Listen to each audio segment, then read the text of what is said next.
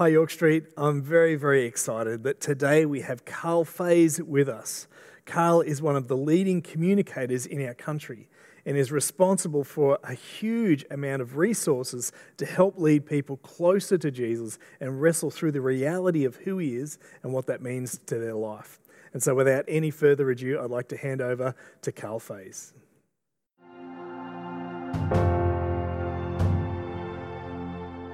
Well, hi, York Street Church. I'm sorry I can't be there with you in person in Ballarat for this weekend. Thanks, Pastor Tim, for the opportunity to speak to you about finding, and I'm going to add, sharing Jesus in the COVID pandemic period. What a year 2020 has been. As people have said, the one thing that you wasted your money on for 2020 is if you bought a year calendar in 2019, because you probably haven't used it. It's been a remarkable and challenging time.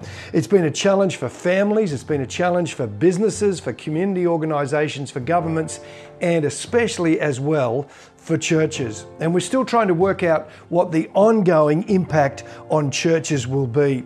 We recognise that many millennials, it seems from research, are not connecting to online church services. And even when churches open up again, it's a question of whether people will come back. A friend of mine this week who speaks to many church leaders around the Sydney, New South Wales area was telling me that he had just opened his services up again just recently. And when he did, he found that about 25% of people didn't return to church services where they met in person. Now, perhaps that's health risks. Perhaps they'll come back again later, but there are enormous questions. But one of the other questions that all of us need to ask is, what about the wider community? What's the influence on the COVID-19 pandemic on the wider community from a spiritual perspective? We know a lot of the outcomes from a health perspective. We know a lot of the outcomes from a mental health perspective. We certainly know the outcomes from a financial and economic perspective. But what about a spiritual perspective? And people have been doing research on that. Mark McCrindle, who's an Australian researcher, did research in the middle of this year. And these are some of the figures that he found from a spiritual perspective of people responding to the pandemic. 35% said they were praying more. 41% were thinking more about God. 25% were reading the Bible more, and nearly half, 47%, said that they thought more about mortality and the meaning of life. Mark McCrindle wrapped up his research by saying this: "The research is showing that this COVID situation has rattled Australians and got them thinking more about the big purpose of life. It's got them reprioritising their life." Professor Ruth Powell, who worked for the National Church Life Survey, said this: "It's often in times of crisis when you do the big spiritual questions." Now, this is occurring internationally as well. There's a research from the University of Copenhagen by Associate Professor Benzing, and this associate professor found that across 95 countries, once the World Health Organization announced the pandemic, the rate of people searching on Google for prayer was growing exponentially. So you have it here in Australia in prayer and thinking about the big questions of life. You have that internationally. Eternity Magazine, which is an Australian Christian magazine, Eternity Magazine said this: 31% of Australians who state they have no religion told researchers they would search online to find out more about faith or religion. This figure is actually higher in the nons, that's the non-religious group, of 18 to 34-year-olds, where it's 36%. So what you're finding is people are praying more, people are thinking about the big questions of life, people are willing to explore online, and people are also willing to do online courses. The church City on a Hill, which is quite well known in Victoria, and they're in the centre of Melbourne, and they found, as they did an alpha course for one of the first times online, they had 220 people in different situations joining in on a virtual alpha course. What is this saying? That the gospel is not locked down. The community is in lockdown, but the gospel is not. Churches are closed, but the message of Jesus is still getting out. In times of uncertainty, people's interest in their spiritual life grows. It doesn't diminish. And the challenge is not whether the gospel is effective. The challenge is whether we have the ability to share the gospel in new circumstances. So as we come to this, in this COVID-19 pandemic, what did we learn when we filmed Jesus the Game Changer Season 2, To the Ends of the Earth? What did we learn there that says something about sharing the gospel in difficult times? What did we learn about the growth of the church? And here are 5 things that we learnt. First, the gospel spread against all odds.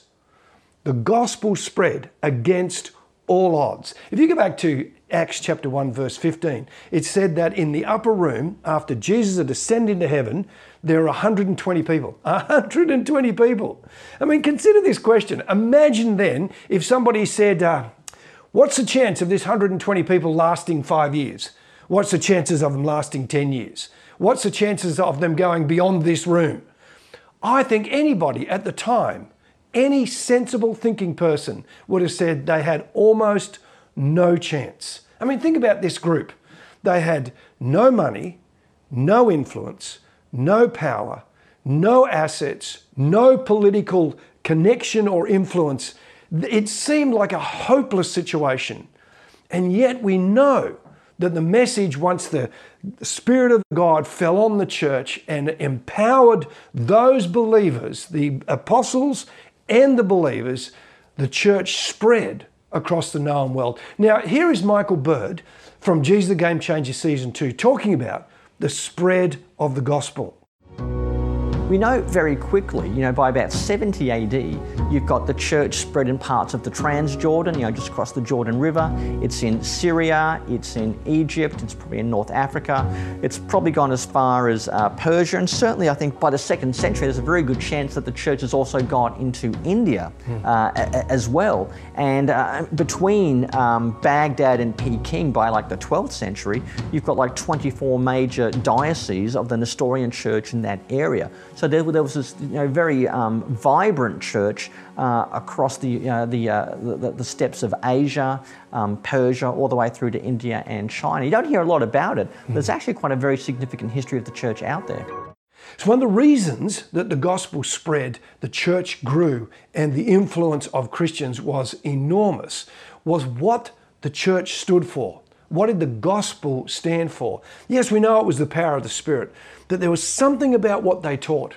In a very elite community where potentially 2/3 of the whole of the Greco-Roman world were slaves and seen of no worth at all, here you have people talking about the worth and dignity of every person, whether you're a woman, whether you're a slave, whether you're a child, whether you're disabled, whether you are a widow, whether you have no opportunity for influence, you matter to God. In fact, Paul, when he wrote to the church in the book of Galatians and the church around Galatia, that wide area, talked about the influence of Jesus and the difference that Jesus made. And he said these words, "In Christ there is neither Jew nor Gentile, neither slave nor free, there is neither male nor female. You are all one in Christ Jesus." That is a remarkable statement. We're so used to that statement, we lose the power that that had at the time and still has now. The great divides of the world in Christ were all broken down. Here we have a group of people that seem to have no chance of spreading beyond even Jerusalem have actually impacted the world. The influence of the gospel is enormous. If you look across the world, there are now 2.1 billion people who would be referred to as Christians. They're across every continent, pretty much every nation. It is the largest spread and the largest numerical group of people, all coming from the person of Jesus, all growing out of a group that would seem like they would go nowhere. And that influence continues. I've been doing a radio show. I'm working with a guy who's kind of panel operating for me. I won't use his name, but he's an icon of the radio industry across Australia. And we've had these remarkable conversations because he's not a Christian, but he's quite open. But he talked to me about going to the Middle East, going to Jerusalem and going to all of these holy sites, as in his mid-20s doing a particular TV show and just talking about, you know, and looking at those early sites of Christianity. And at the end of the day, while he's still not a Christian, and this is 40 years later, when we discussed those and the influence of Jesus around the world, he said, you know, when I left there in my 20s, I didn't know what to do with it, but I thought to myself, something happened here. And we know what happened. It was the person of Jesus. It was the gospel. The gospel is spread against all odds. But the second thing to say is that persecution has always been a consistent presence for the church. Here's Mike Gore, who runs Open Doors Australia, talking about the persistence of persecution. The best way to describe a persecution is like a lung, okay? So it expands and it contracts, and based on each country, you might go through periods of intense persecution, but then periods where it frees up. China's a great example of this.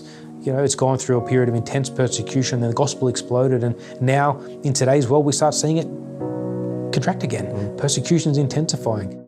This makes the spread of the gospel even more remarkable. In those early years, while persecution wasn't every person all the time, the early church, the early followers of Jesus, they were in a very vulnerable place where they could be persecuted at any time. And we did the series, Jesus the Game Changer, Season 2. We discovered that persecution was basically everywhere we went. Here's two nations that you may not have thought about before. One was Japan. Now, Japan it only has 1% Christians now.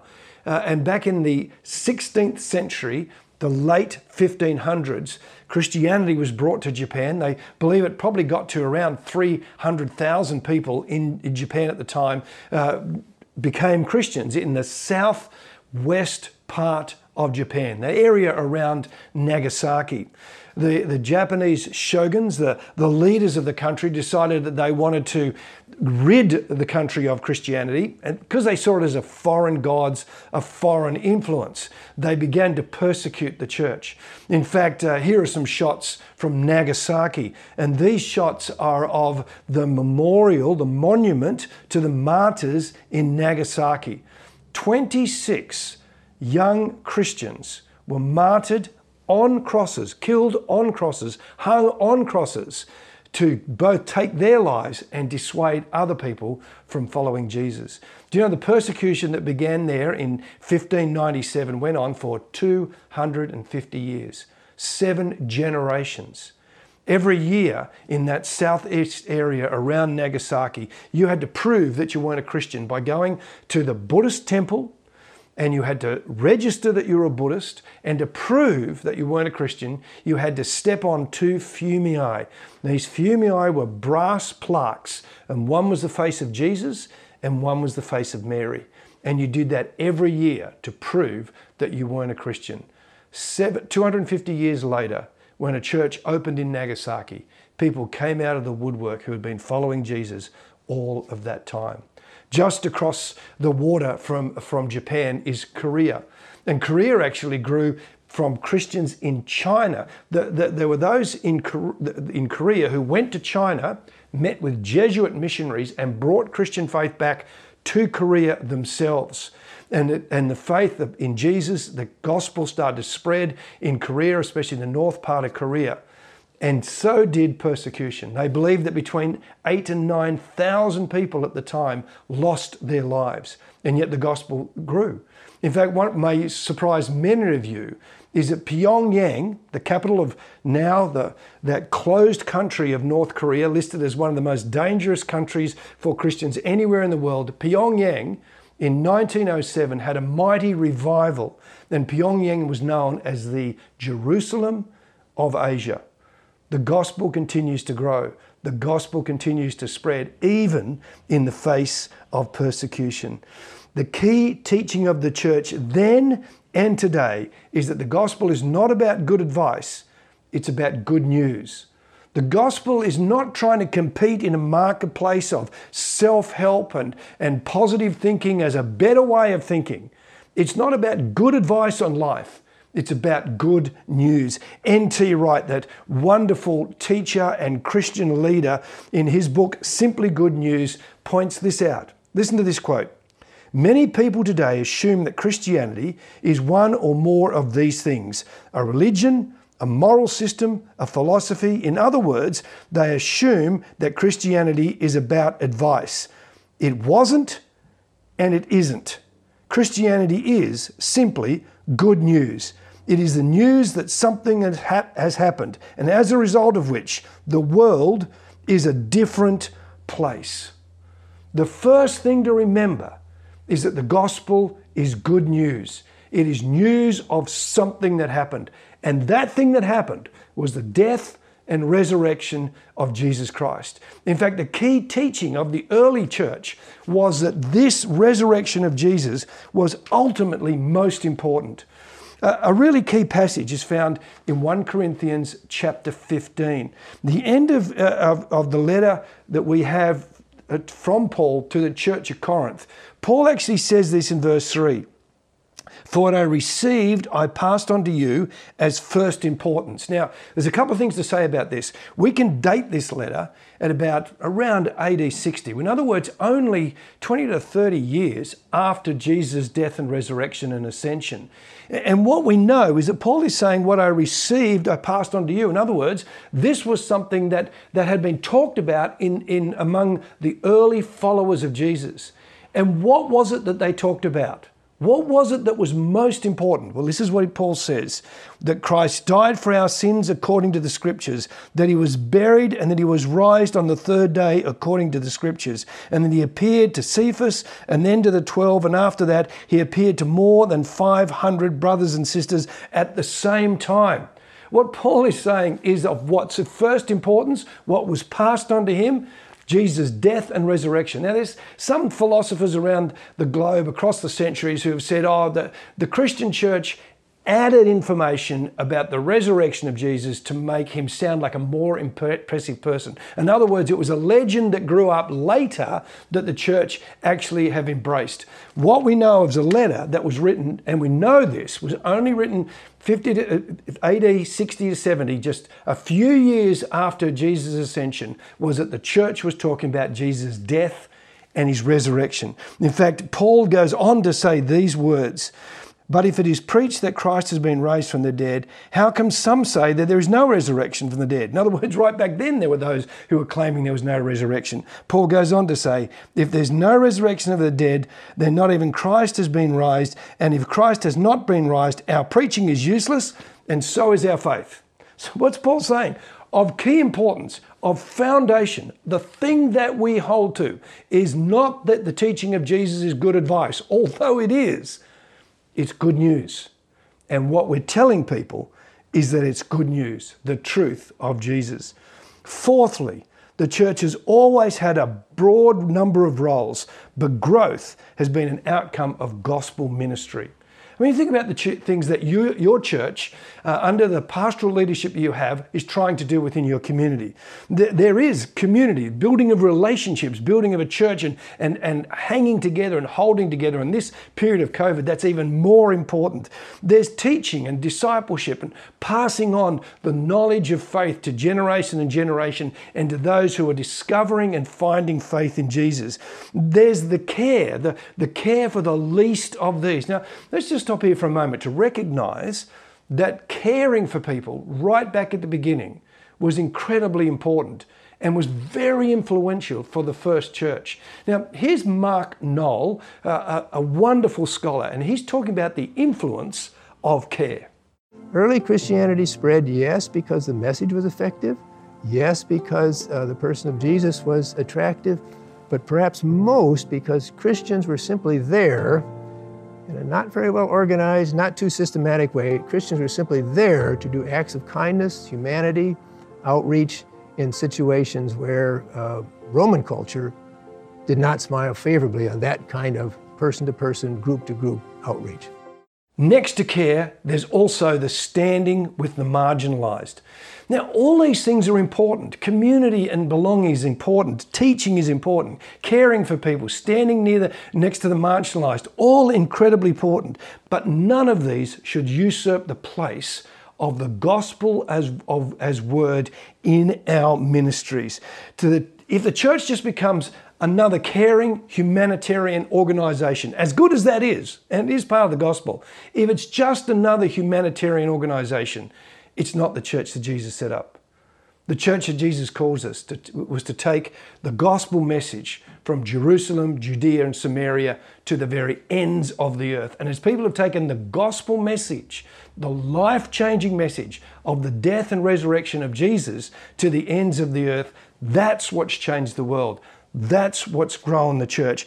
If we lose that, we lose our reason for being. One of the keys that many organizations struggle with is called mission drift. Not just Christian organizations, all sorts of organizations, where they start over here, but over the years, they drift to be over here.